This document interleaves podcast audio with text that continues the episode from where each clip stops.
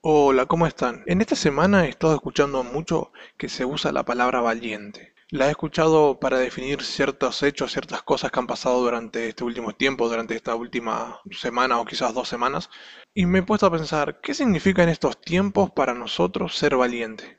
Porque cuando uno piensa en valentía, piensa en eh, grandes cosas quizás. Y bueno, el diccionario lo define como un hecho heroico.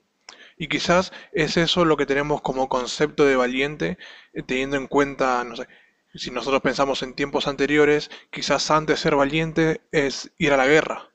Quizás antes ser valiente era no tenerle miedo a las bestias del campo, eh, a los lobos, a los osos, cuando la gente, no sé, pastoreaba y estas bestias venían a robarse el ganado y eso, eso los enfrentaban. Pero estos tiempos que corren, estos tiempos actuales, ¿qué es ser valiente?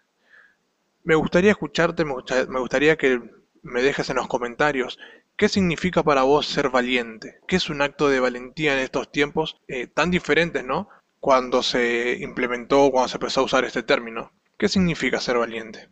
¿Cuál es tu definición de valiente en estos tiempos? ¿Qué es un acto de valentía para vos en estos tiempos? Hacémelo saber en los comentarios, voy a estar leyendo los comentarios. En una nota de voz, si me querés dejar algo, una, una nota de voz, lo voy a leer y escuchar a todos con gusto. Abrazo.